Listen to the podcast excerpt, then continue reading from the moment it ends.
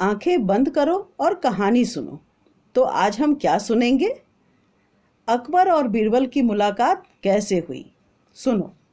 अकबर को बीरबल जैसा रत्न अंधेर नगरी से मिला था। अंधेर नगरी, जिसका नाम अब झूसी है। झूसी इलाहाबाद से लगभग पाँच छः किलोमीटर दूर गंगा के किनारे बसा एक छोटा सा गाँव है। बीरबल अंधेर नगरी के चौपट राजा का मंत्री था। राजा अपनी अक्ल से कोई काम नहीं करता था। वह अपना सारा कामकाज बीरबल की राय से करता था। कहने का तात्पर्य यह है कि चौपट राजा केवल नाम का ही राजा था। एक बार युद्ध के बाद दिल्ली लौटते वक्त रास्ते में अकबर को इलाहाबाद में गंगा के किनारे पड़ाव डालना पड़ा। अगले दिन अकबर ने अपने एक दूत के द्वारा झूसी के राजा के पास पत्र के माध्यम से अपना संदेशा भिजवाया। दूत झूसी के किले में पहुँचा और उसने वह पत्र झूसी के राजा को दे दिया।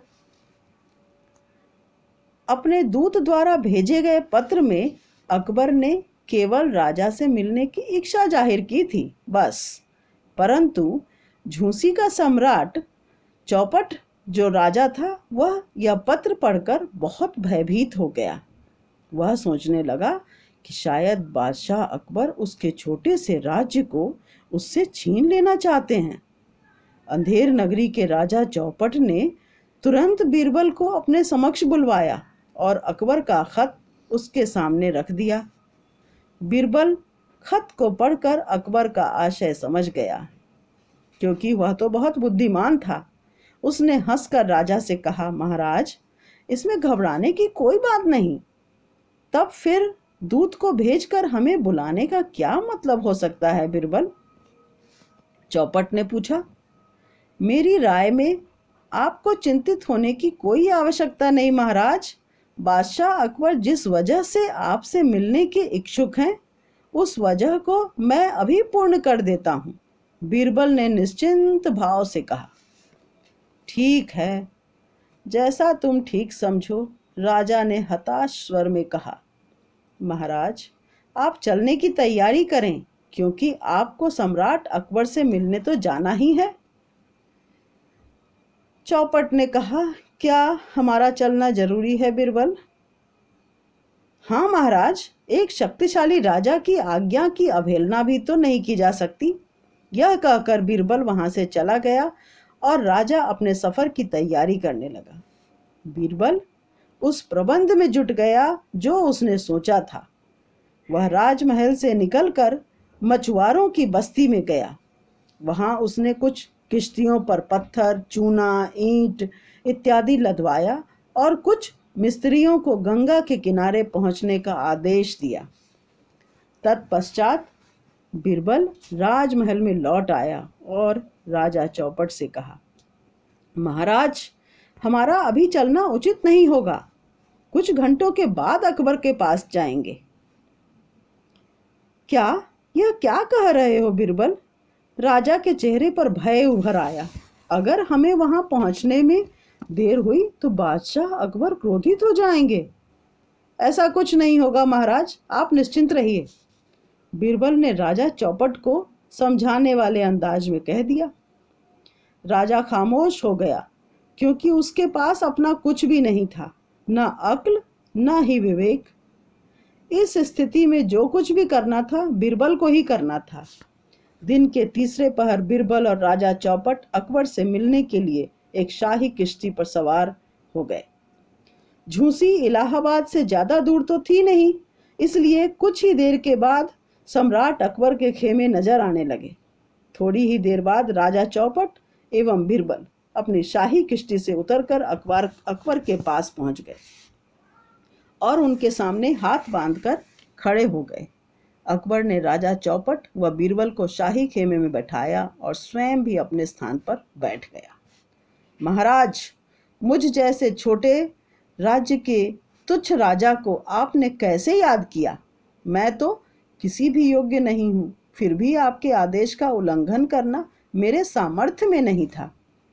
इसलिए मैं आपके सामने उपस्थित हुआ हूँ। साथ ही इतनी प्रार्थना अवश्य करूँगा कि मेरे छोटे से राज्य पर अपनी कृपा दृष्टि बनाए रखें।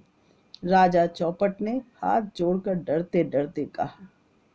अकबर, राजा चौपट की बातें सुनकर मुस्कुराने लगे और बोले, राजा आप जो कुछ सोच रहे हैं, इस प्रकार का कोई मेरा इरादा नहीं है। हम आपके राज्य को अपने अधिकार में लेने का कोई भी इरादा नहीं रखते। लेकिन, अंतिम शब्द कहते वक्त अकबर ने निगाहें घुमाकर बिरबल की ओर देखा। लेकिन क्या महाराज? राजा चौपट के चेहरे पर आश्चर्य था। हमारी समझ में यह नहीं आया कि हमने तो केवल अंधेर नगरी के राजा को आमंत्रित किया था। फिर तुमने आने से पूर्व चूना, ईंट, पत्थर इत्यादि क्यों भिजवाए?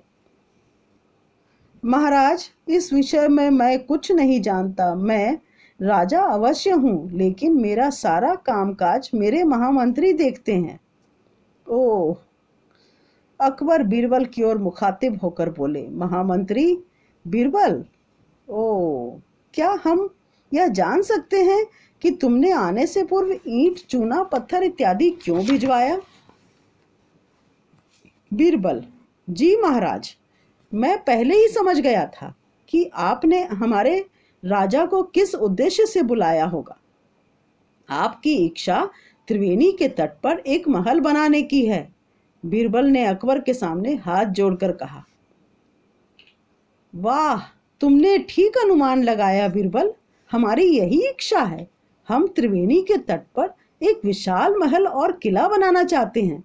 यह कहते हुए अकबर बीरबल को बड़े ध्यान से देखने लगे। वह सोच रहे थे कि यह शख्स काफ़ी बुद्धिमान है। अकबर ने मन ही मन बीरबल को अपने साथ रखने का निश्चय करते हुए कहा, महाराज, हमें आपके राज्य अथवा राज सिंहासन से कोई सरोकार नहीं, परंतु बीरबल आज से हमारे साथ रहेंगे।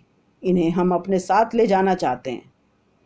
ऐसा अनर्थ न कीजिए महाराज, ऐसा अनर्थ न कीजिए महाराज। मेरे पास जो कुछ भी है, वह सब बीरबल ही हैं। इन्हीं के बल पर घर तो मैं, इन्हीं के बल पर तो मैं राज्य करता हूँ।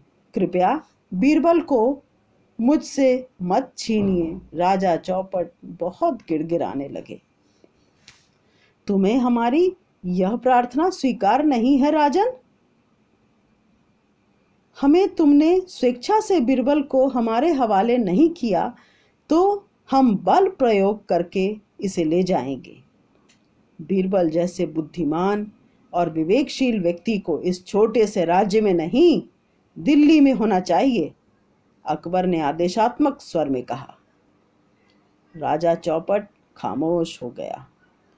एक कमज़ोर राजा शक्तिशाली सम्राट के सामने और कर भी क्या सकता था। लोगों का कहना है, जब से बीरबल को अकबर ने अपने साथ रखा, अंधेर नगरी यानी झूसी का किला उलट गया तथा अंधेर नगरी के राजा चौपट का भी अंत हो गया। और इस प्रकार अकबर को बीरबल जैसा रत्न प्राप्त हुआ। बीरबल काफ़ी बुद्धिमान और हाजिर जवाब थे। उनके हर जवाब में कोई न कोई उद्देश्य अवश्य छिपा होता था।